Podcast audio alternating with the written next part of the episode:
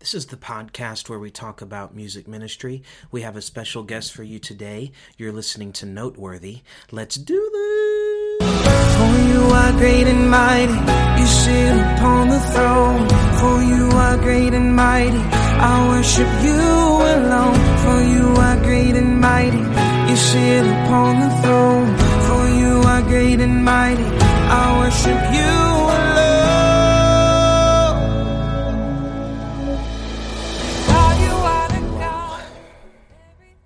Oh my goodness. I'm so excited. I just. I can't. I cannot deal with how incredible today ep- today's episode is. I have a special guest with me this week. Um, me and my brother Ryan got to go hang out with him for over an hour. It was so cool. Today's guest is the one and only Mark Lee, one of the founding members of Third Day. No, you did not mishear me. I'm telling you the truth right now. I got to sit down with Mark Lee from one of the greatest bands of all time, Third Day. I still can't believe it happened. We had a great time. Mark is such a cool guy. I can't believe he agreed to meet with me. It says a lot about his heart for ministry and his love for God. We got to hang out at his country club in Marietta and we had coffee. We were watching people play golf outside of the window. It was so much fun. I hope you're blessed. Here is your interview with Mark Lee. He has some great advice and some awesome stories. You guys enjoy.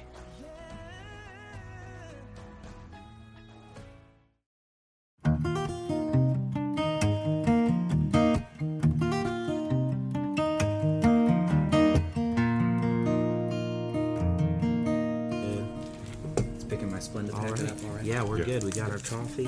All right. So we are here with Mark Lee, uh, a founding member of Third Day, and just an all-around awesome dude, from what I can tell so far. Uh, cool. and so, Mark, thank you so much for meeting with us today, man. We're here at the. Um, the country club. We got our coffee. We we look super fancy right now. Oh, it's uh, hilarious. so, bro, thank you so much for meeting with us, man. Oh yeah, absolutely. Yeah, I'm excited about being part of your show here. Yeah, it's an it's a new ministry we got going, and so you were actually, believe it or not, we started with the top up. You're our first interview Oh, cool. on the show, Oh, and yeah, it's going great. live. So Very cool. Uh, what a cool way to get things rolling with this. Get this. things rolling, man. Yeah, I'm glad to be a part of it. I got my brother Ryan here hanging out with me, and uh, he's a big fan too. So uh, we're just going to kind of jump in. I've got a bunch of questions, and Okay. uh, they're they're just kind of open to whatever. Um, we're just wanting to get to know you and get to you know we've been following your ministry and your music ministry for a long time now, Yeah, yeah. like 25 years or something like that. Uh, I'm 27, so I guess I was two when this, this started. Well, I'm only 28, so we were three when we started. this band. worked out so good then. Um, but so I kind of want to start off with um, what's happening right now, and then we'll kind of work our way back. Mm-hmm. Yeah, yeah, that's great. Um, okay. But so you've got a new EP that came out this year, That's right. Um, and that's called Unshakable Heart. And you, it's got five songs on it, and I've been checking it out. I love it, man. Mm-hmm. Oh, thanks, and man. I appreciate it- appreciate I was excited, um, actually, when you were doing your promos and getting ready to gear up for the EP. I was kind of following that, and I was so excited Oh, cool. to see Yeah. that you you were doing it. Tell us a little bit about that. Um, what is what does it feel like uh, to be kind of doing your own project? Because I know you've been in the band for so long. Yeah. Uh, what is it like? You know, you're singing now. Mm-hmm. I know you've always sang, but uh, but what's it like now that you're doing your own thing? Is it is it crazy different, or is it kind of its own thing by itself? You know, I I, th- I would say um, it's it's definitely different, but I think it's um, I think it's it's a cool thing on its own by itself. Um, I knew, you know, so the third day we did our farewell tour back Wow. in June. Wow. And uh, so knowing and so Mac and I opened up for ourselves on the farewell tour. So third day did a big long set. Okay. And then opening up, Mac did a set of some new music, and I did a set and did some new music, and I shared stories from my uh, book Hurt Road that came out last year. Yeah. Uh, so knowing that I was going to be doing that, I had this built-in deadline that I had to get this done. So Wow. Um, I fortunately have a good friend Scotty Wilbanks plays keyboards with Third Day. He's uh, Okay. great producer in his own right, and uh, so enlisted the help of Scotty, went in and made the record, and really, really pleased with how everything turned out. I mean, if you listen to the five songs in there, you have like um, the the title track is kind of like the heart of the record. I feel like, and it's got almost this country kind of feel to it. And then you've got a song like "Glorious One" that Yeah, is uh, it's a great song. it's almost like got this alternative '90s rock kind of thing, which I love, kind of sound Mm-hmm. So to it. cool. And then those are kind of the extremes of it, and then you've got like everything in between. So I felt like uh, in those five songs, I was able to really show like a bunch of different sides of, of what I'm all about. So it's been cool to do. You know, obviously with Third Day, we've had this huge, long career. Yeah. It's also been been cool, and it's really surprised me at how you know even after doing 13 studio albums with Third Day, that I still am able to find these different facets and different sides That's of, so cool, of my man. kind of musical personality that I'm able to, to tap into on the record. So Wow. Well, you did a great job, Oh, and it's thanks, cool. man. It has um, it has a, of course, it has a third day vibe to it because Yeah, yeah, it's got yeah. Mark Lee on it. But um, I think my favorite song uh, is probably "Unshakable Heart." Uh, just Oh, because yeah. I loved the, it kind of had like a country vibe to it, Right, yeah, a little yeah. bit. Um, with your roots here in Georgia, does that that bleeds through into your music quite a bit? Oh, oh yeah, absolutely. And, and on a song like that, I started out. You know, the top of the song starts with pretty much just that acoustic guitar, and that's how the song started. And as we were building the song, Scotty uh, and I were talking about it, and we were like, okay, we could take this, you know, to a certain point and kind of stop and like kind of let it be that, or we could take it to its natural end and put this real kind of Nashville kind of sound to it. We're like, let's go ahead and do that. I think It's it'll be a lot more cool. fun to do that. So I was, uh, you know, I was in high school. I was a big fan of like the '80s country kind of stuff. Yeah. uh, like the George Strait and Restless Heart and all that. And I feel like it's got a, just a little hint of that, and It, I, and I it love does. that. So it does. Cool. Yeah. And then um, the song, uh, I believe it's "Do Not Be Afraid." Mhm, yeah. This has this cool like '80s vibe to Yeah, it. yeah. Um, with that kind of driving guitar. Yeah. Maybe a little bit of synth in there. And I loved that track. thanks, did man. you Yeah. Did you write that? I did, and that was actually the first song that we recorded. And I'm a big fan of. Uh, there's a guy David Gray uh, who had that. I can't remember the name of the song now. My mind is not on today, but uh, where you have like an acoustic guitar going, and it's basically an acoustic song, but you have all these electronic elements going alongside it. I love those kinds of uh, musical moments. That's what I was trying to tap into on that song, and I. More than anything, I, I love the message of that song. So good. Um, it's something that has really been near to my heart for a long time. As you know, I've walked through many different seasons of you know being even going back years ago when I was a new parent, which I'm sure you can relate to. Right, Of just yeah. you know when you enter into like a new season, and then now as I'm going into embarking on kind of the post third day phase of things, you know, just going like anytime you are entering into a new season like that, you know, I, I always go back, I look at scripture, and you know, you look through, and there's so many instances in the Bible that that phrase is used. Do not be afraid. Wow, right. And it's Yeah. usually an angel that's talking or a messenger from God talking to somebody. And it's usually right before God is about to do something really amazing. He's about to enter the story. Wow. And so I, I take great comfort in that, take great heart in that, knowing that, you, yes, I'm going into this kind of uncharted wilderness kind of territory, but I know that God's there with me and I don't have to be afraid. So that's, kind of the message that I really wanted to, you know, get out with that song. That's so powerful, man. Yeah. Yeah, I, I can definitely relate to that. I'm a youth pastor, so Oh, yeah, and then of yeah. course my brother Ryan, he's a, an, an assistant pastor, and so when I hear songs like that, I think of my students and um, shout out to AIM Youth. You know, I think Mm-hmm. Oh, yeah, of yeah. I think of um, these these kids and what they're going through, and there's so much fear out there. Mm-hmm. Yeah. Um, there's so much going around. The news is crazy. It You can't yeah. even hardly look at the news without being discouraged. So when I hear songs like that, I just think, "Thank you, Lord, for for people that are writing this." And Mm-hmm. Yeah. and because I've discovered that music, my wife and I have got to record, and and music reaches people that you can't always reach. Maybe you Mm-hmm. Yeah. won't have a conversation with them, but somehow your music has reached them. And then, Mm-hmm. so I'm having this uh, surreal moment right now because I'm thinking, you know, here I am with you, Yeah. and um, your music has been ministering to me Yeah.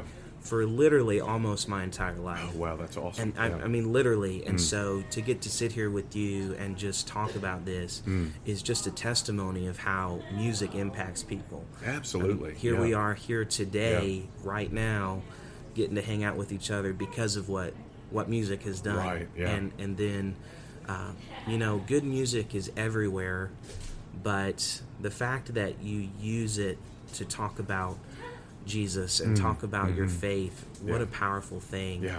And so, um, in your uh, ministry, has there ever been pressure to uh, stray from that, or if if it was faith based music, because Third Day was a faith based Mm-hmm. band, um, after success, or even now as your solo career, was there ever a part in you that was it was hard? There was pressure to stray from that or stray from your faith. Well, I'm going to back up just a second because Yeah, I, sure. I love a couple of the points you hit on there. I, Sure. I feel like when I was a teenager, um, I was excited about my faith and, and wanted to start a band because myself and Mac, uh, our singer, you know, we wanted to share our faith through our music. And Wow. it was such a, in a lot of ways, looking back, it was such a naive kind of thing because we didn't really know what we were doing, you know, to be 100% honest. Yeah. But uh, but looking back, like I, I love that that we did that. I love that we kind of kind of heeded that call on our lives uh, because I do I feel like um, music. And this is going to sound cliche, me saying this, but I, I think it's really true. Music is is a language of the heart. You know, Yeah, we're able yeah. to share things from our heart and communicate to people and reach people uh, in a way that you can't in really any other uh, medium. And so. I love that, you know, when I was 18 years old, I decided to do music and, and went down that path. And, you know, we were, you know, these young kids right out of high school. We were excited about our faith. We wanted to share that through music. Um, and through 27 years of Third Day, I, looking back, I feel like, yes, we went through different seasons where we maybe had a different message that we wanted to share people with people on a certain album or a tour. But through all of that, it was always just about that simple idea of just sharing our faith through our music. And hopefully, you know, we made some good music. Hopefully, we entertained people uh, through doing that.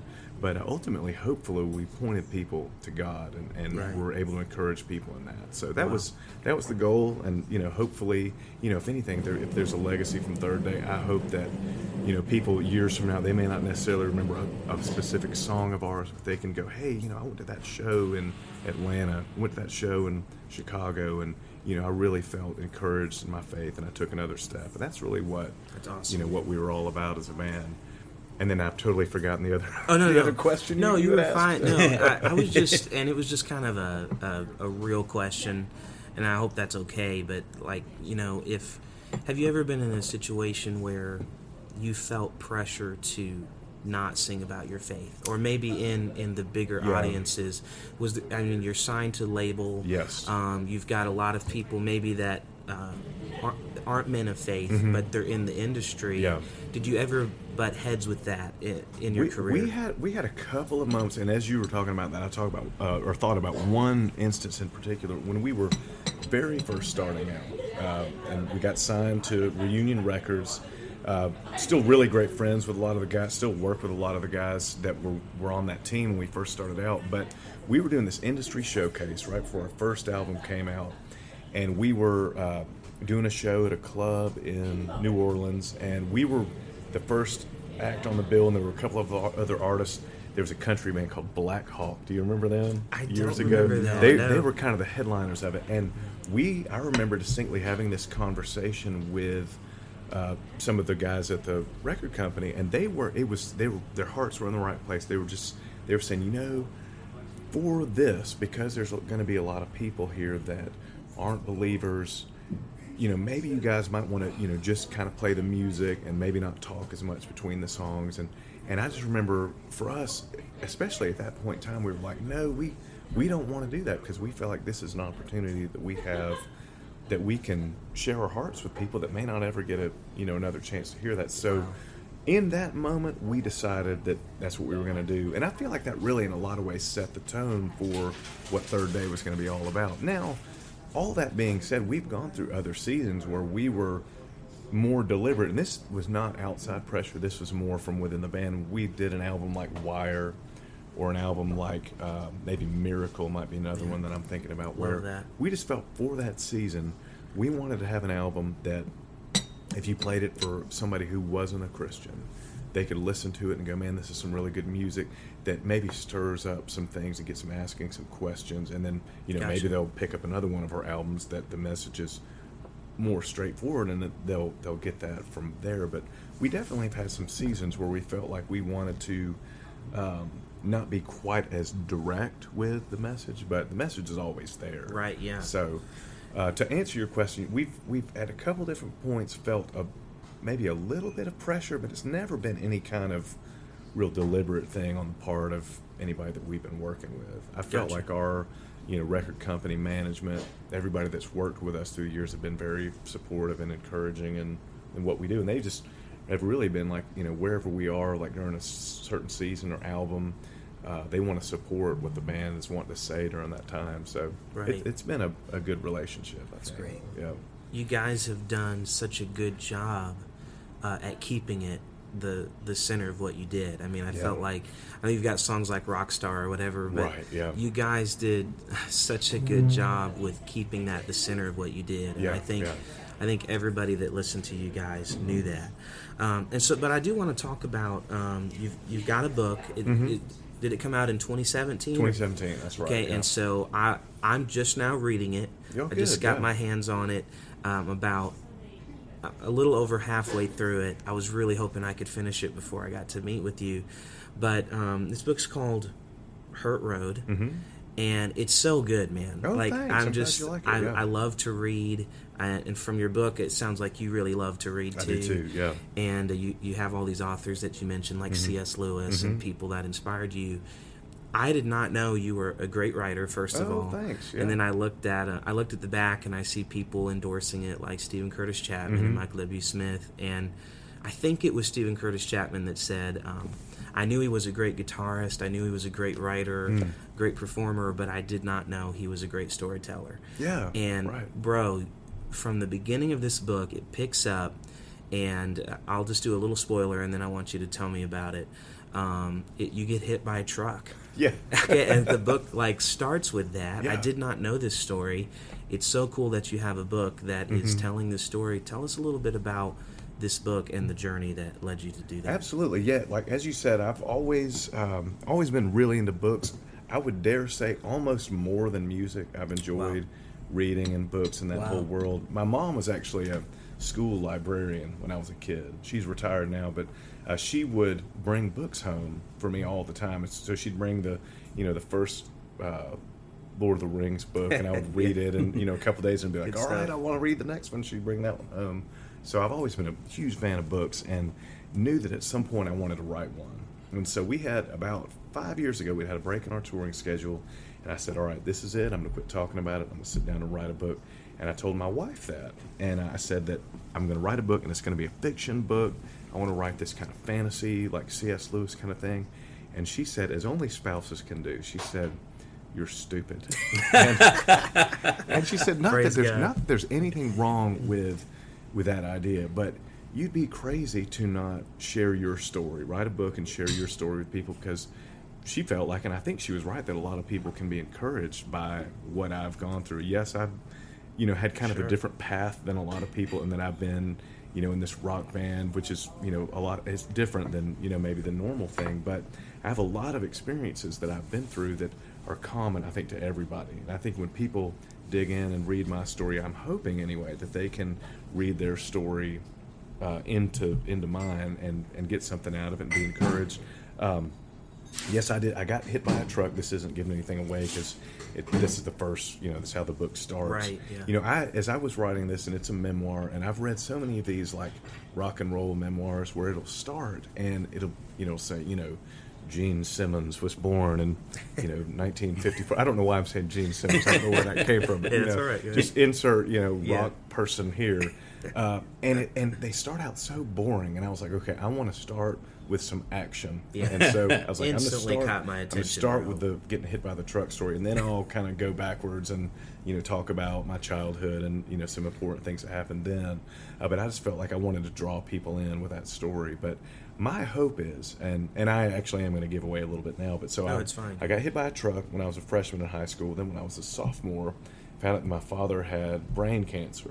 Then when I was a junior in high school, he passed away from brain cancer. So in a very short period of time, I had a whole lot of things, you know, just life events, big things happen that really affected who I am today. And so my hope is that somebody can read this book and you may not have literally been hit by a truck like I did did, but uh, that you can you know you've had a life experience you've had something major happen you know that's the thing that we all have in common. We all have these things like that whether it's you know death in the family or job loss or health issues finances whatever those things might be that we have these things that happen where you know you may not have hit, been hit by a truck like I was but it feels like you were. Yeah. and so my hope is that I can encourage people uh, and that I was able to lean on you know I call it the, the the theme I kind of hit on, I call it landmarks, where Yeah, remember um, whether it's people in our lives or things, events that happen in our lives, Thank you.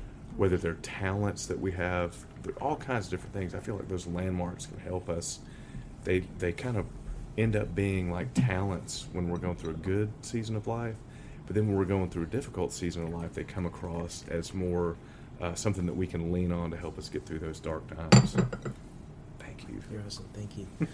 We're getting our coffee. We just got a refilled here, refill on the so we are good to go. Actually, hand me that creamer while you're. Oh, well, if you can reach it. I can. We're just chilling here, drinking our coffee, having a good time. Yeah, man. Bro, you did a great job with the book. Oh, I, I'm yeah. definitely gonna finish it um, in the next day or two. I, I have not been able. You can ask my wife. I have not been able to put it down since I started Oh, that's it. awesome, man. I'm I mean, for real, bro. I started it, and I'm like, this guy is just great at telling a story. Oh, that's good, yeah. And um, you know, uh, people want to know that kind of stuff. Mhm, I know yeah. sometimes it's hard. You know, you feel like nobody wants to know about what I've been through, Right, but yeah.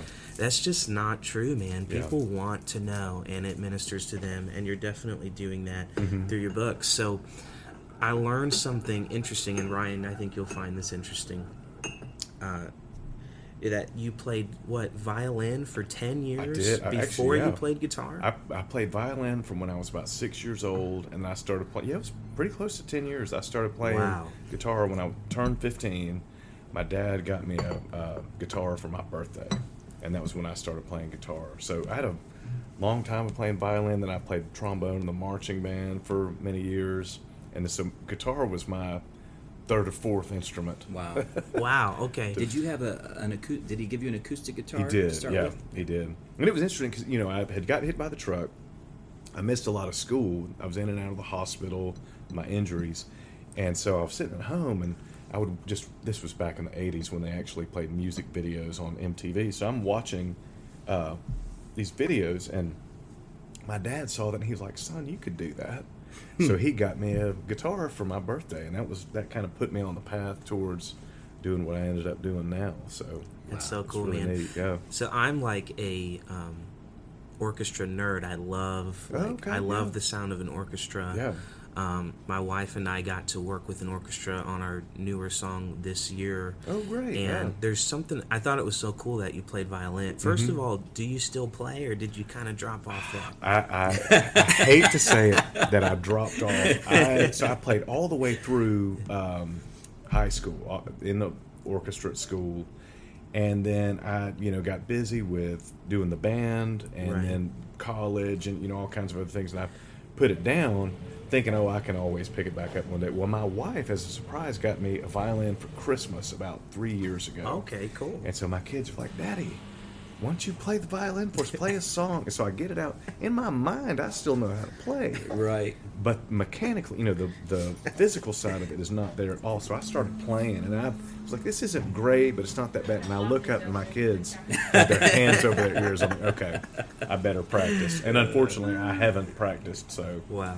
But, uh, well, that's cool, man. Because uh, um, there's something super cool that happens when a guitar and a violin start playing together. yeah, I agree. It's rock and roll, man. Like Yeah. it's really cool. So I thought I did not know that. I thought Yeah. that was super interesting.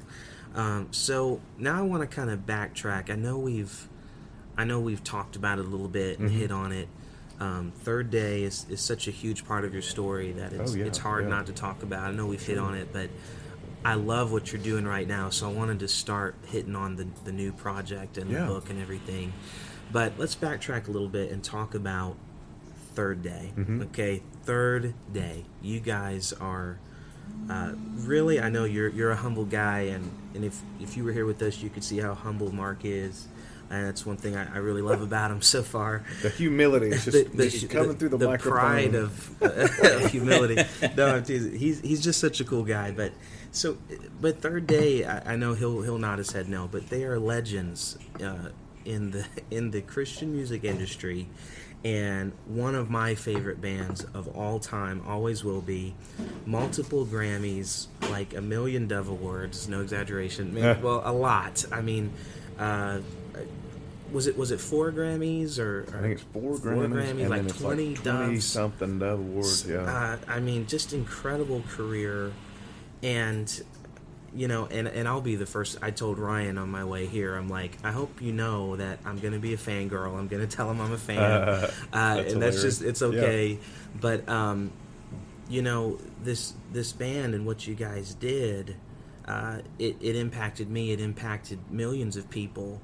And uh, I have seen I've seen you guys, and Ryan's actually beat me on this. I've seen you guys live in concert five times, Hmm.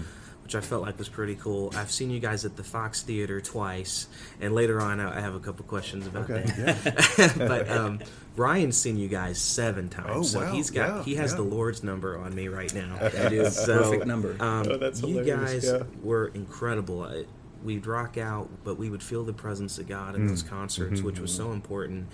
Uh, I want you to tell me just a quick summary. I know you've probably told this a hundred times, and I don't want to bore you, but just where did that spark start? I know it was you and Mac Powell. Right, yeah. Um, where did this journey begin for you guys? So we, uh, so Mac and I went to the same high school outside of Atlanta, actually not far from where we are right now, uh, called McEachern High School, and we were both in the marching band together, and we were, I would say, we were acquaintances. I mean, we weren't super great friends. We knew each other and hung out in the same circles, but I had uh, this group of guys that pretty much every day after school we'd get together and just kind of jam. Everybody played guitar, and then uh, we found out there was going to be a talent show at the school we were like, we got to put together a group for the talent show. And because I was in the marching band with Mac, they appointed me as the guy to invite Mac to sing for the band. We had all seen him sing at a school assembly and we're just floored with it. I mean, even when he was, you know, 16, 17 years Such old, how cool what voice. a great voice he had. So we were like, okay, we got to get that guy for a talent show performance. Right. So I uh, went to him during school, in between classes. He was at, at his locker, and we had this awkward teenage conversation. I was like, "Hey, man, you want to join my band?" and he just kind of looked at me, kind of funny. And he said, "I don't play guitar," because he knew that we had. It was me and all these other guys that played guitar. I guess he thought we were going to do some big guitar ensemble for the Yeah. talent show. And I was like, "No, man, we want you to sing." And his face just lit up, and he was like, "Yeah, okay, I'll do that." Yeah. So that was the beginning of Mac and I, uh, our sort of musical collaboration. For whatever reason, I don't know if because they saw us coming or what, but they ended up not doing the talent show. Oh, wow. So that Really? that whole thing kind of went away. But but us practicing for the talent show was the beginnings of us uh, being in a band together. And for a good while there, we were in this little band called Nuclear Hoedown. It was this. I it's about that, ridiculous. yeah, yeah. So it was this. That's so uh, cool. We just did like cover songs and the kind of music that you know we're just playing everything that was on the radio back then. The kind of music that was on the radio back in the late '80s, early '90s. It was a lot of this pop metal kind of stuff, and the lyrics were really kind of raunchy. And so uh, Mac came to us one day, and he was I, I was vaguely aware that he had had this sort of um, this resurgence, like felt God drawing him back. Um, Yeah. That he kind of had a spiritual renewal kind of thing. But um, he came to us one day and he said, "I just really don't feel comfortable singing these lyrics, and so Wow. I'm gonna have to quit the band." And for me, you know, senior in high school, it sounds ridiculous now, but I was just crushed because Yeah.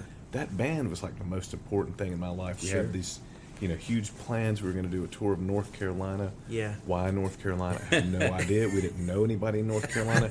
But you know, you see like, you know, you, they've got the ACC and they've got like all these colleges up there. We're like, all right, we're going to go do this big college tour in North Carolina. So that was the big plan. But, but so I was so bummed that Nuclear Hoedown was breaking up. But Mac and I continued to hang out. And then I don't know how long ago it was, or how long later it was, maybe a month later.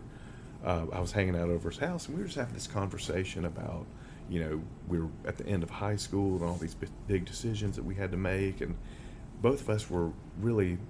I understood that he didn't want to be in the band anymore, but you know, I was I was bummed about it. And he was bummed about it too that he wasn't able to to do music, uh, and so I was like, why don't we start a Christian band? And I don't know where that came from, uh, you know, where I got that idea. I was vaguely aware of bands like Petra and Stryper, you know, that were that were on the scene then, but I didn't know that there was a whole Christian music section at the uh, Yeah. at the music store. I didn't know that you Yeah. could go to the Christian bookstore and they had all these CDs in the back that you could get. So we thought we were some kind of pioneers. You know, we thought we were starting some kind of new yeah, genre. we yeah. quickly found out that there were artists like Steven Curtis Chapman and Michael W. Smith and Rich Mullins, and um, we quickly became big fans of, of all of those guys. And um, it was really cool. We ended up being on a record company with all of them at various points in our career. So, um, but yeah, that was that was kind of the beginnings of things. And as I sort of alluded to earlier, you know, our we started a band because we were excited about our faith. We wanted to share our music or share our faith through our music, and uh, just through all the years, that's what I feel like we continue to do. Yeah. That was kind of the one constant, you know, Yeah. through everything. So good. So good. So you made an interesting statement um, in your book, and I know you were talking about like rock and roll bands, so you weren't referring to Third Day, but it said a few friends got together and made some music, and then they got famous.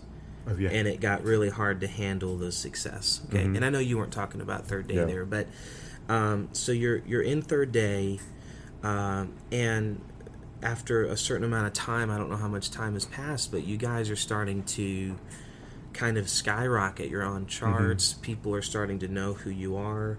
Um, when that transition happened from being, you know, a band that played in your garage or for the Mhm. talent show, and now all of a sudden you're you're a signed artist. Mhm. You're you're playing in front of thousands of people. Um, did that did that quote from your book ever apply to you guys? Did you ever feel like um, this is getting hard to handle? Like this this success is getting oh, difficult. Yeah, absolutely. Yeah, I, you know, I that I've used that that quote is is at the beginning when I'm talking about this. Something that we all do. I was a big fan of a show called Behind the Music. It used to come Uh-huh. on VH1 back in the day, and it was every week they would talk about a different artist, and they would.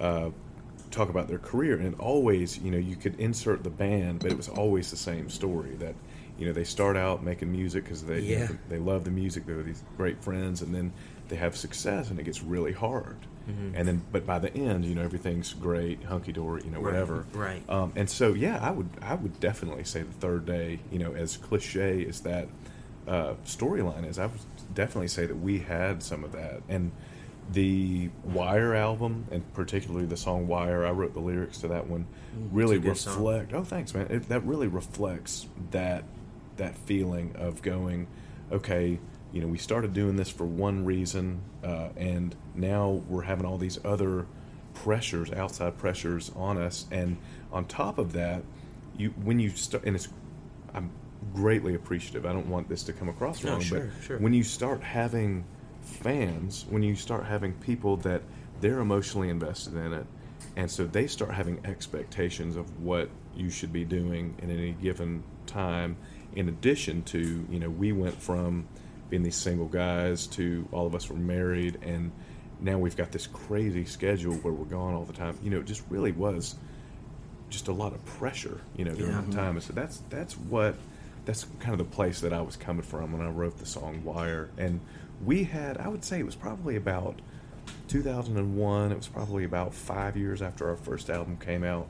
We really had to come to grips with just that success, really. You know, when we one year at the Dove Awards, we won five Dove Awards, including Artist of the Year. And when we had always like kind of felt like we were sort of outsiders, but when you win Artist of the Year, you're not an outsider anymore. You're part of what's Right. going on. And so I Sure. remember um, Ty, our bass player, we were hanging out th- doing a show the next day after the Dove Awards. We were out in California, and he said, and I love this quote. He said, "Now when people are making fun of Christian music, they're making fun of us." Wow. Wow. And so we're like, okay, That's we've powerful. got we've got this sort of responsibility now, you know, and we have this platform. What are we going to do with it? And it was really from that conversation was the beginning of we started getting involved with groups like World Vision and Habitat for Humanity. So we felt like with all this attention being placed on us, we wanted to share that and point to other worthy causes that we felt were doing really great things around the Yeah. world. So Yeah. So with um, Wire, you guys released a live DVD of that, Mm-hmm. yeah. which I was just I love. I think I got it for Christmas that year. Oh yeah, yeah. It was Live like Wire, I, yeah. Mm-hmm. I was writing out my Christmas list to Santa, and I was like, you know, all I want is live wire uh, and maybe Yeah. like you know some guitar strings or whatever.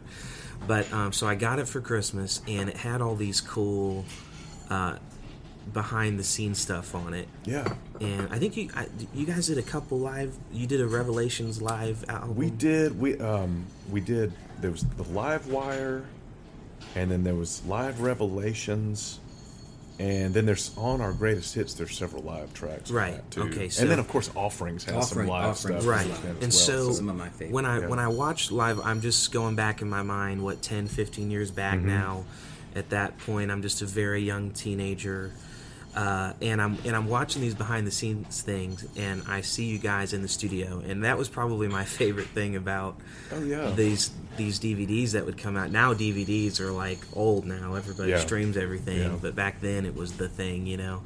And um, I see you guys in the studio, and I, I love watching that. And it kind of made me think of the question: when you guys are in the studio, you know, you've got a record label, you've got this expectation that you're just talking about from your fans and from the record label.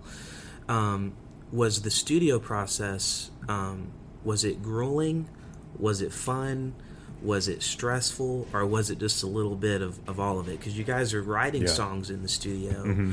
What's that like to have a, a, a number on your head of what you're supposed to produce, Right. and then you're in the studio and you're trying to get it out to the fans? What does that feel like?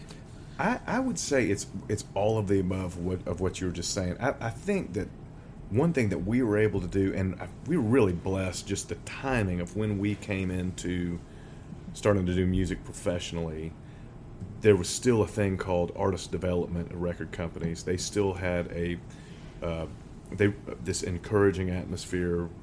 They're very supportive of us. They knew that we were a young band, but they knew that if they gave us a chance, that we would grow, and we did. And I, I feel very blessed and honored that they gave us that chance. I just don't think that young artists now get that chance. You know, they'll get signed, and then they'll the record company will put them with a producer, and they'll say, okay, well these these kids can't play their instruments, so we're going to bring in the professionals, and, and that's how a lot of records are made, unfortunately nowadays. But we were blessed that our record company said, hey, we're going to, you know, we're going to let these guys go in the studio, do their thing, let them learn, let them get better.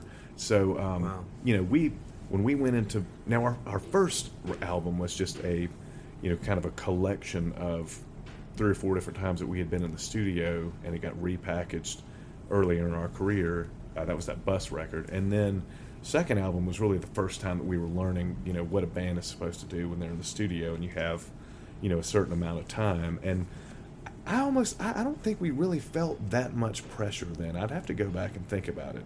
It was really just more this whole new world had been opened up to us, and we were just trying to figure that out. And I think it was really the third album when we were making time that we really started feeling like, okay, we we really need to produce something cool, something good on this album. And fortunately, we uh, teamed up with a guy named Monroe Jones, produced that album. He's done through the years probably five albums of ours, but he just did a really great job of creating this fun and comfortable atmosphere for us to just be creative. You know, and at that point in time, you know, we'd been in the studio for maybe a month combined in our lives at that point in time. We'd done shows for years, and so he was like, "Well, let's if that's what they're comfortable doing, let's just let those guys set up in the studio like they would live." And so that's what we did. Just set up as a band, everybody in a room making music, and so we had this just fun kind of comfortable atmosphere.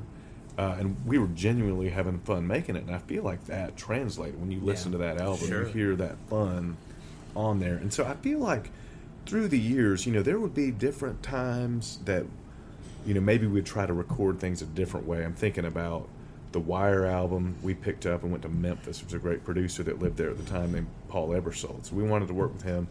So we all had to pick up and like move to Memphis for a month. And so that was, you know, when you're away from home. My uh, oldest daughter had just been born, like Wow. a couple weeks before we went to the studio. So I'm, you know, in Memphis, but I really want to be at home with my new daughter. You yeah. know, so a lot of times I have a hard time separating the the process of making the album from the product. When you go back and listen to it, uh, I'm thinking about um, Revelation was another one like that. We went out to California. There's a producer out there named Howard Benson who's done a lot of really big rock albums, especially around that time, ten years ago, and you know, to pick up and basically move to California for six weeks and work on a record. It's just a difficult, you know, Yeah. kind. You know, we're already touring a lot, and gone from home a lot, so to be out and you know in this other place and missing home, you know, it's hard to separate that from Yeah, the end product. But um, so through through the years and through you know different recording times, you know, we would feel like pressure or you know maybe feel like a little bit more drudgery of that you know you got to punch the clock and you know go in there and record. But I, I do feel like through all of that, we were able to maintain a good big picture sense of what we were doing. You know, it can be easy to get bogged down in the details. Sure, yeah. I feel like we were able to have a good uh, sense of of what the point uh, was of why we were doing it. And I look back and Revelation is probably and Wire too. Those are two of my favorite albums. Okay. We had a hard time making those. They were just difficult, you know, kind of process. Yeah, those are great albums. Which I was actually going to ask you, what's your favorite? Oh yeah. What's your favorite What's album? your favorite album? Those are a little unique Yeah. um, compared to the other ones. So good. I wore those CDs out. Yeah. Um, I I was thinking about because I mean, what thirteen albums? It's a Mhm. lot to pick Yeah, from. So that's it a is. hard question. It but is. The um, now I could be wrong about this, but the Wherever You Are album. Uh, that was a that was a big album for you guys, right? I was, mean, yeah. it it uh, you had "Cry Out to Jesus" on there, uh, which is just one of my favorite songs Mm-hmm. of all time. So powerful, and um, so with that album, where where were you guys at when you did "Wherever You"? You know, uh, if there was one album that we felt pressure on, maybe in a way, maybe more than any other, it was Wherever You Are because Okay, we had wow. done the Wire album. And, you know, I'd mentioned earlier about how we, on that album, we were very deliberate about writing that and Sure. having lyrics and recording in a, in a way that somebody that it maybe hasn't listened to Christian music can listen to it and still enjoy it and be drawn into it. Uh, as a result, you know, here we have a record that the lyrics aren't very straightforward, which is hard to get played on Christian radio. So we had one song called "I Believe" that did really well, but other than that, we didn't really have much radio on that. So coming off of Wire and then going into the recording of Wherever You Are, we felt a little bit more pressure. We felt pressured to go in the studio a little earlier than we normally would have. We weren't quite prepared, like I feel like some other times we have been. So, um, but through that, I feel like yeah, we've got "Cry Out to Jesus" is on there. "Tunnel" is a So great good. song. Man. There's a lot of really, really good songs on that album. I So, love that album, Yeah, and I, it's it's hard though, man. It's hard to narrow it down. You It guys is, have a yeah. lot of music, but that that album, I think the lyrics Mm-hmm. of that album just really ministered to me. Um, so so you're you're out of the studio now, and you're touring these these albums that. Mm-hmm. That, that have come out. I think I saw you guys, and that might be why the Wherever You Are album is so cool to me because I Mm-hmm. saw you guys when you were, when that album had just come out, and so you were doing all the songs off that. I think you were starting the show with Tunnel, and Yeah. uh, such a great show. So when you play live, and Ryan and I were talking about this on the way here, and, and you might hate this question. you don't have to answer it if you don't want. But when you play live, um, you guys have this incredible live show. Uh, over your 25 years of, of playing together, what do you think is your most embarrassing moment Oh God. so you're on stage. You've we've got thousands of people out there. I know there has to be some stories because you oh, guys yeah. were so active on the road. What are a couple of embarrassing moments that you guys experienced? I know when you were on one of those, and, and maybe because we were just talking about the videos, but one of them got documented on film, and I think it was on.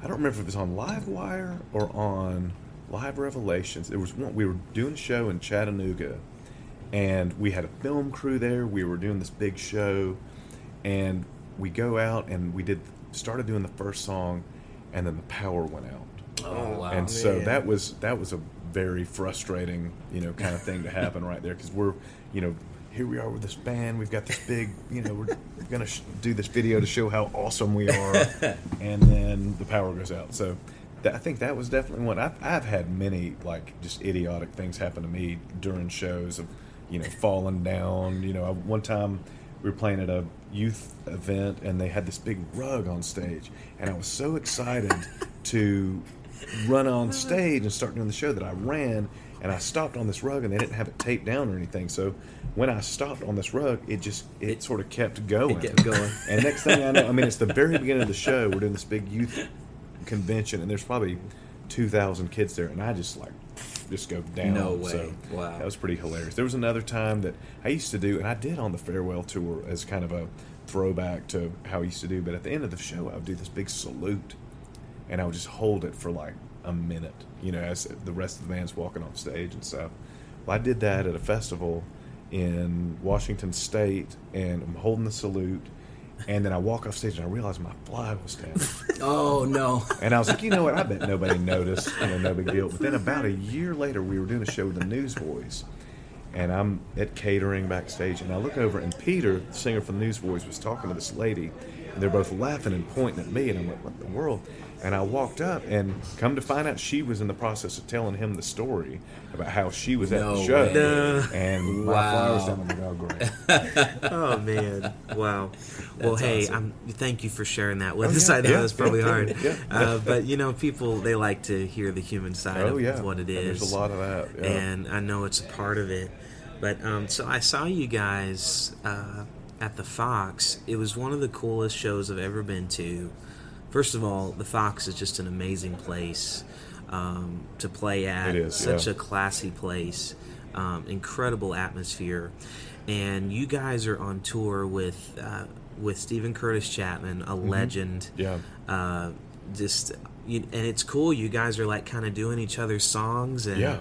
it's the most unique tour i've ever seen it was so cool uh, what was your in your career what was your wow moment like when you're you're on tour and you're touring with these legends like Mm-hmm. Steven Curtis Chapman or Michael W. Smith because for that concert for us we're we're geeking out because we're like yeah, yeah. two legends in the same Yeah. show, you know, playing together. We're, I mean, me and uh, and and Ryan and and we're just there uh, nerding out big time. Yeah. Did you ever have a, a moment like that in your career where you're like, "Wow, I can't believe I'm I'm playing with this person right now"? Oh, oh yeah. I, I've had many of those. I know we very early on. I don't even know if our uh, second record was out or not. It may, it may have been out. It might have been in between Conspiracy Number Five and Time. We were on a multi-artist compilation. It was a worship record called Exodus. Oh yeah. and it was produced and we did Agnus Dei and it was produced by Michael W. Smith so he was producing it and I've been on other albums where there's a there's a producer I've got the air quotes going there's a producer right, right. um, and they're not really all that actively involved but Michael was very actively involved in that Okay. and so there was a moment where it was I'm sitting in a chair just like we are right now I've got a guitar I'm sitting in a chair and then two feet away here's Michael W. Smith who's one of my biggest musical heroes and I had a hard time like actually concentrating on playing my guitar and not thinking about the fact that I'm sitting two Yeah. feet away from Michael W. Smith. So I've had several moments like that. Definitely the touring with Steven a couple years ago, that was a highlight for sure. That was a big honor. So cool, He was one of the very first Christian artists that I really got into um, He's a when I was in high yeah. school. Oh yeah, he's great. You know, Mac and I, you know, we went and saw Steven at Six Flags in Atlanta. Do you get to know them real one on one when Oh you're yeah, on tour oh, together? Yeah, yeah, absolutely. We really enjoy. I love touring, uh, and the main reason I just love you know hanging out with people, and yeah, you get to spend a lot of time with those guys. We were on the same bus with Steven on that tour, so that was cool.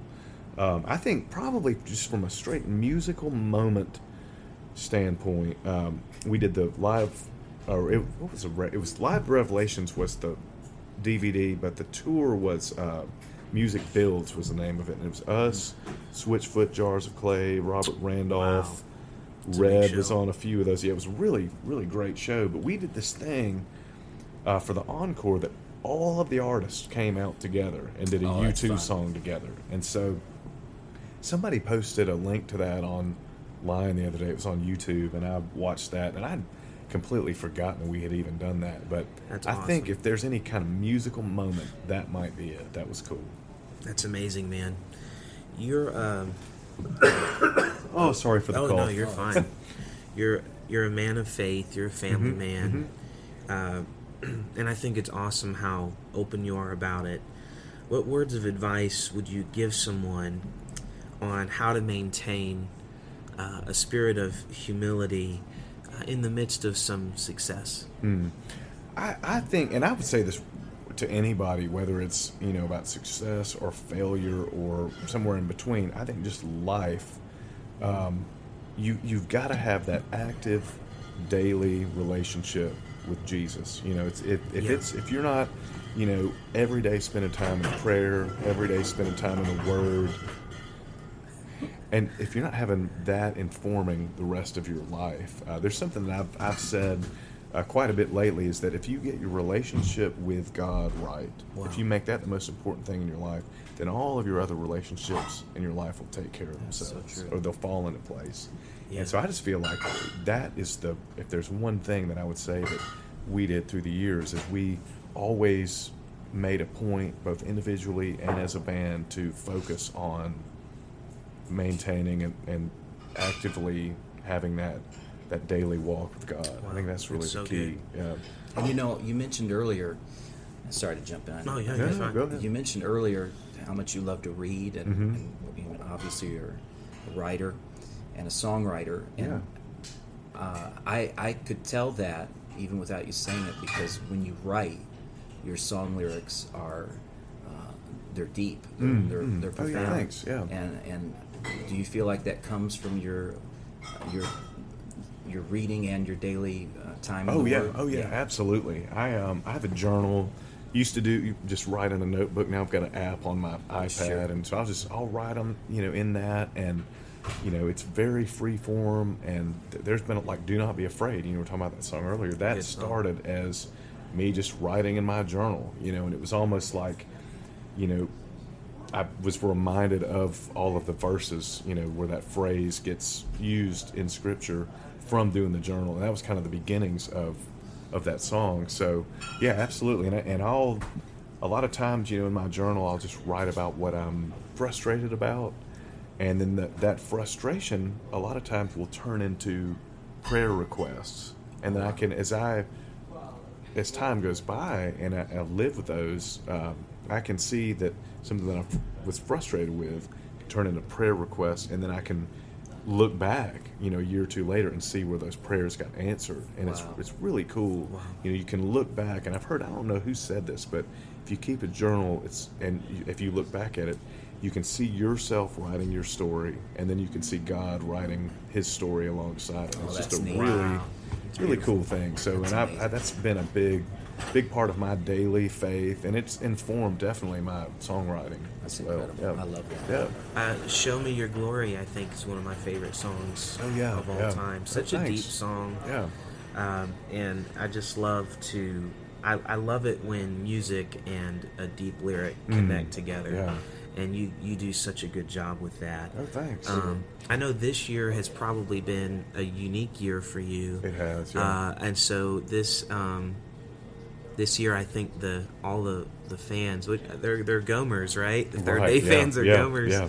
So uh, I think everybody kind of the music industry gasped a little bit when they saw this announcement for the farewell tour. Mm-hmm. And I know myself, my my uh, my friend Marte, he's a huge uh, fan of you guys, and we were like, we've got to go. This is Yeah. gonna be, this is good. Oh my goodness, they're announcing that this is their last time going out on tour. Um, I was like, we've got to go, and of course, it sells out so fast. Yeah. I, I didn't get to go, but um, tell me about that. I mean, it, wasn't it your 25 year uh, anniversary It, tour? um, you know, it kind of depends on who you ask. Okay. We, because Mac and I started making music together in '91. David and Ty kind of joined. The, it was the end of '92, beginning of '93. So you could make a case for, you know, it being 25, 26, or 27 years. Wow, So, okay. but, Oh um, wow. uh, but yeah, so th- we, um, and I'll just kind of back up, you know, just a little bit. No, and kind sure, of just yeah. talk about it. They so we, you know, for the longest time, there were five of us. You know, we had myself and Brad played guitar. We had Ty, Right. David, and Mac. And uh, Brad uh, departed the band in 08 and we had this re- you know we really had this sort of come to jesus time then because it was like you know are we going to be able to keep doing this with the four of us? And we it you know after some kind of soul searching for a couple months there we you know went on tour and we found out okay we can do this with the four of us. So we went for seven years uh, with just four of us. We had you know scotty and we had at different times we had another guitar player with us on stage and so we were able to, to do that. But then we were about to go on tour of australia about three or four years ago cool. and ty uh, came to us and he was like, "Man, I, I really, you know, instead of going on this tour, I really need to be home with my family." And we were like, "Well, of course, you know, family's first. You do that." And we, over a couple of months, we kind of all came to the realization that uh, he'd be better at home with his family, and so he decided to uh, leave the band at that point in time. So then we go from four to three, and you know, we start going, was is three? Is that even really a band? You know, Yeah. With four, you know, four, you have all these great classic bands. Uh, the four, yeah. the Beatles, you know, Van Halen, U two, you know, whatever, four piece band. But going down to three, it's like ah, I'm not really sure about that. So we took a Yeah. took a little break. We took all of last year, all of 2017 off. Well, during that time, David, our drummer, comes to us and he says, "You know what? I, I really, you know, I kind of feel like I want to get off the road too." So that Wow. leaves Mac and myself going, "Okay, Wow. who wants to be Hall? Who wants to be Oates? You know, that kind of thing." So, so we decided, you know, not saying that we're going to be done forever, yeah. but at least for now, for the foreseeable future, let's let's put this down. You know, sort of close this chapter. And yes, we could just make like a lame announcement and that be it. We were like, no, let's. We need to do a tour. We need to give people a chance to come see us again. So we did the farewell tour earlier this year. Did about twenty shows, and I think it was great. It was. It, I think it was great for us to kind of put closure on it, put sort of a bow on things, and you know, give people a chance to come see us again and it ended up being really cool. So was that an an emotional? I mean, and I'm not saying like you said it, it may just be a season, you Yeah, know. yeah. But was that emotional for you when you're saying that it's this farewell tour? And you've been a band for 25, 26, arguably 28 Yeah, years. yeah. Um, what was that like? That last show uh, of that farewell tour. What were your emotions there? You know what's funny is at the actual last show, it almost it it almost felt like we had. al- I, I can't explain it. We we did a show in Nashville. Was our second to last show, and that was the one that felt like the last show. And I got pretty emotional on stage during that one. But the actual last show, uh, we were playing at Red Rocks, beautiful venue out in uh, Denver Yeah. and it i just remember that you know we're playing and it was overcast and it, then it started kind of misting a little bit during the show then it started raining a little bit and i was i was just kind of thinking about that almost more than anything i was thinking man i hope that it doesn't rain you know so and we kind of got Yeah. through the show and it wasn't until we did the very last song that it really hit me like oh wow this is you know, this is kind of it. And I had my family out there with me, and uh, they were all standing over the side of the stage, and I, they all came up and gave me a hug. We had this little family hug, Oh, and wow. that was kind of the moment where it's like, okay, this Yeah. is this is sort of it. So Yeah. yeah, That had to be emotional. I'm It's sure it's definitely emotional, for the yeah. whole the whole place. But this is my last question. Oh, I know that fine. I know that you need to go get the kids from school. Oh yeah, no, that. you're good, man. I got a few Um, minutes. This is great. We're, we're here. We're watching people playing golf outside the country club, and it's just been so cool, Yeah, man. yeah, but this I, is great. I Good just have one last question I want to ask you. And so this podcast is, is a new ministry. Yeah. Um, it's called Noteworthy because our goal is to encourage music ministers. So it's a little Yeah. pun, you know, Yeah. noteworthy, and uh, and so God has has used you in a mighty way through music ministry. Uh, he's used you. He's used the band, and, and now he's using you as as Mark Lee and your EP and, and even your book, not just through music, but through your life. Yeah. Um, you're ministering to people. Um, what advice? What would you leave with us? Uh, and I know this is a, a deep question, Yeah. uh, but what advice would you leave to this generation of, of believers, people of faith, on how do you put Christ first uh, in your music ministry, and more importantly, just in your everyday life? Hmm. Oh, I think uh, that probably the first thing I would say is to we have this tendency as as I think Christians in general do this that you have a okay I have my church self I have my you know my faith as a separate thing than the rest of my life and I feel like as sort of professional Christians for lack of a better of way of putting Yeah, that I like that. we um, it that becomes in a way it becomes more pronounced in that we have like sort of you know for me you have your time on stage and then you have like this off stage you know kind of downtime uh, or it even could be a thing where I'm almost having an argument with myself where you know it's almost like because you're a professional Christian like that sort of colors all of the rest of your life and it can be a thing where if you're not having success as a professional Christian, as a music minister, then that can taint your your personal faith. And I think that's a mm. real real challenge that that we have to grapple with. Um, and so, and I don't know that I necessarily have a, a great answer for that, but I, I, I do feel that uh, there, there's a phrase that I uh, sort of locked in on when I was writing the book called moment by moment obedience. I heard this from a, a, a pastor when we were on tour a few years ago, and I just love that thought that Yeah. rather than us having a time where we, you know, maybe spend time in the Word, pray a little bit in the morning, we close our devotion book, we're like, all right, God, I got it. You know, the rest of the day I'll kind of take care of things. If we really live out that, mo- try to seek out living out that moment by moment kind of faith, then when we are in, you know, a, a situation with our family, or a situation, you know, at work, you know, we're dealing with some kind of crisis at, you know, whether it's our church or, you know, music ministry, whatever it might be, uh, then instead of going, well, you know, yeah, a couple days ago I read this thing, you know, we're, we're like going, okay, God, what do I need to do in this? You know, we can really lean on Him in that moment by moment, from moment moment to moment, you know, in the Wow. in those times. And so I think if we really can let our faith inform not just the onstage kind of time, but our entire lives,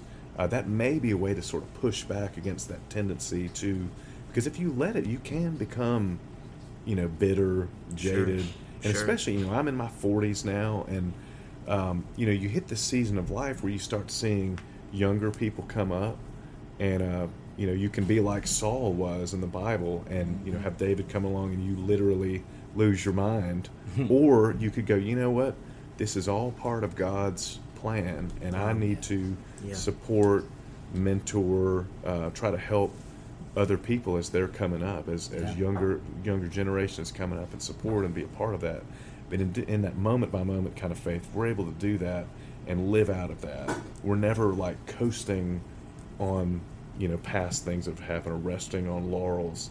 We're always like in that moment trying to seek out God and what He has for us at that time. Right.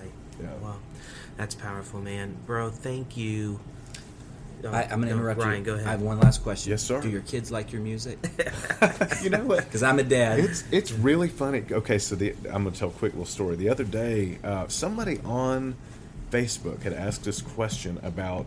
There's a little bit of studio banter in between a couple of songs on Move.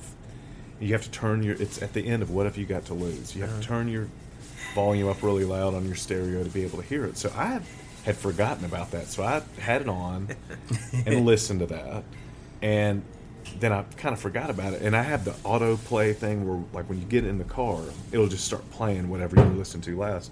So I get in the car with my kids, and it starts playing that whatever the next song is on the Move album, and uh, I just remember them going.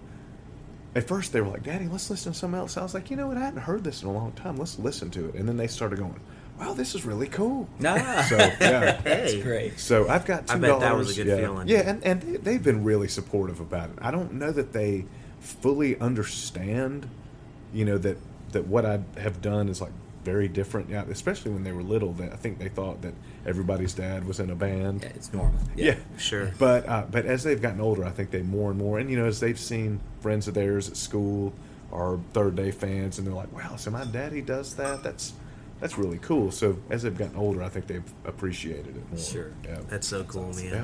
Love it. Well, man, I just want to say thank you so much for Yeah, meeting man. with us. Um, our listeners are going to love this. Oh, great. And Yeah. you're such a cool guy. Uh, you've you've done awesome things with your ministry. And uh, where do you think what do you think's going to happen from here? Are you you going to work on another album by yourself? I am. Yeah, I'm going to do another uh, solo album that will hopefully be coming out uh, early next year. Oh, Okay. man, That's that's the plan, and I'm in the process of booking a bunch of shows uh, for the spring. So Good. hopefully, I'll be coming to a city near you. That is Yes. yes, yes.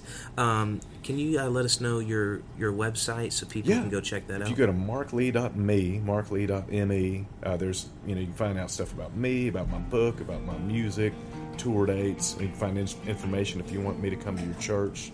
There's uh, all kinds of stuff there, Sweet. so check it out. Yeah. Sweet. Thanks so much, Mark. We appreciate it, man. All right. Yeah. Thank you.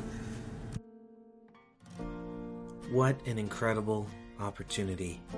That's your interview with Mark Lee from Third Day. Y'all, I'm telling you the truth. He was so humble, such a cool guy. And Mark, if you're listening to this, thanks so much for taking time out of your crazy busy schedule to meet with me. And I was blessed. I was blessed to get to sit with him. That's what Noteworthy is all about. And if you're listening today, I hope that you feel encouraged. And I hope that you know that God wants to use you.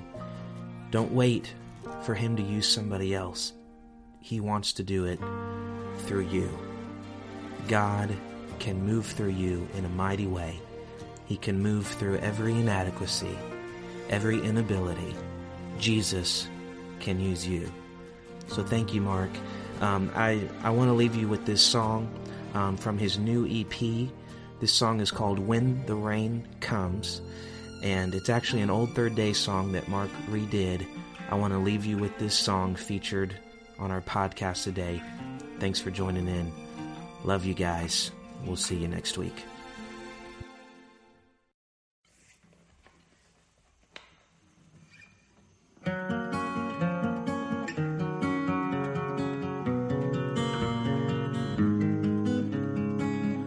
When the rain comes, it seems that everyone's gone away. When the night falls, you wonder if you should find some place to run and hide, escape the pain. Hiding such a lonely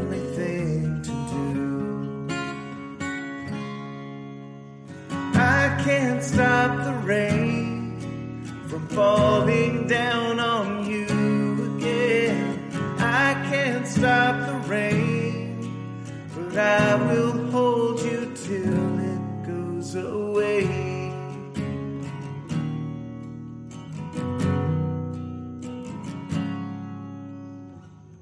When the rain comes, you blame it on the things that you have done. When the storm fades, you know that rain must fall on everyone. So rest a while. It'll be alright. And no one loves you like I do.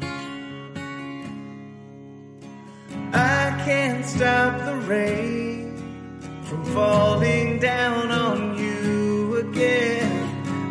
can't stop the rain, but I will hold you till it goes away. La di da,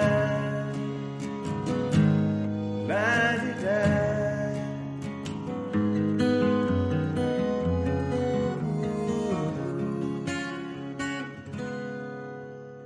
I can't stop the rain from falling down on you again. I can't stop the rain, but I will hold you. I can't stop the rain from falling down on you again.